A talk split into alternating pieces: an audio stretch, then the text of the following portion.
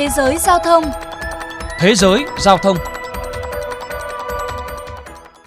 Quý vị và các bạn đang nghe chuyên mục Thế giới giao thông phát sóng trên kênh VOV Giao thông Đài Tiếng Nói Việt Nam.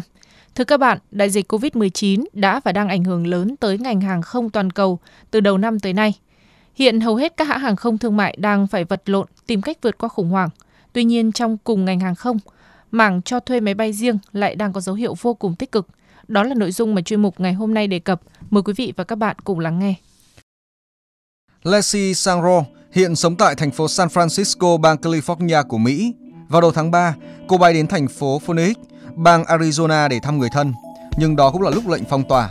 Các quy định giãn cách có hiệu lực khiến cô buộc phải ở lại. Mãi tới tháng 6, Lacey mới quyết định về nhà nhưng lại lo ngại nguy cơ lây nhiễm trên các chuyến bay. Do đó cô quyết định chọn dịch vụ thuê máy bay riêng. Chuyến bay một chiều về nhà của cô tốn 159 đô la Mỹ, trong khi một chuyến bay của hàng không American Airlines đi cùng tuyến cùng ngày hôm đó tốn 150 đô la. Lexi là một trong những hành khách đang có xu hướng chuyển sang dịch vụ thuê máy bay riêng như giải pháp thay thế máy bay thương mại trong thời điểm dịch Covid-19 vẫn còn diễn biến phức tạp. Trong khi hàng không thương mại đang bị giảm năng lực vận chuyển, thì nhiều hãng cho thuê máy bay riêng lại có kết quả kinh doanh vô cùng khả quan, khi số chuyến bay đạt 70 đến 90% so với thời điểm trước dịch. Thậm chí một số hãng còn ghi nhận lượng hành khách tăng từ 20 đến 25%.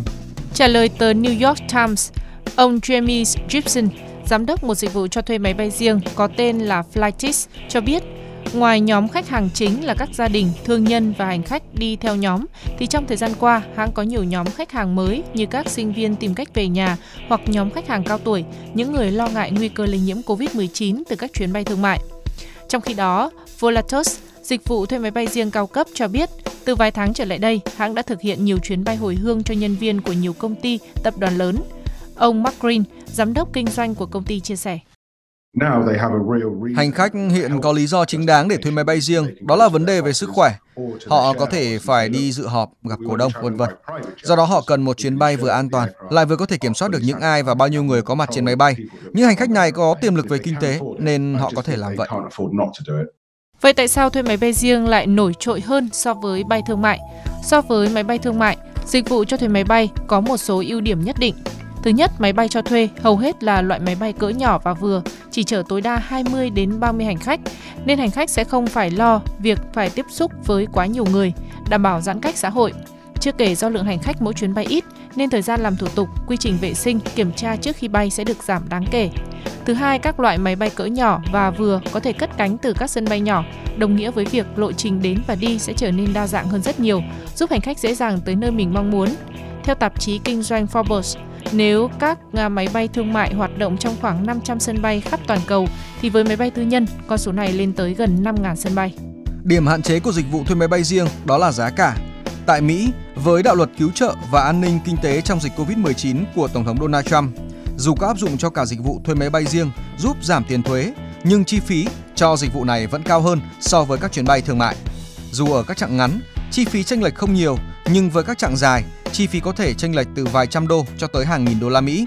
Dù các hãng bay tư nhân cũng đưa ra nhiều khuyến mại giảm giá, nhưng nhìn chung, thuê máy bay riêng sẽ luôn đắt hơn đi máy bay thương mại. Ông Mark Green chia sẻ. Giá bay sẽ không có nhiều thay đổi, nhưng khách hàng có thể lựa chọn việc rủ thêm người thân, bạn bè đi cùng để chia sẻ chi phí dịch vụ.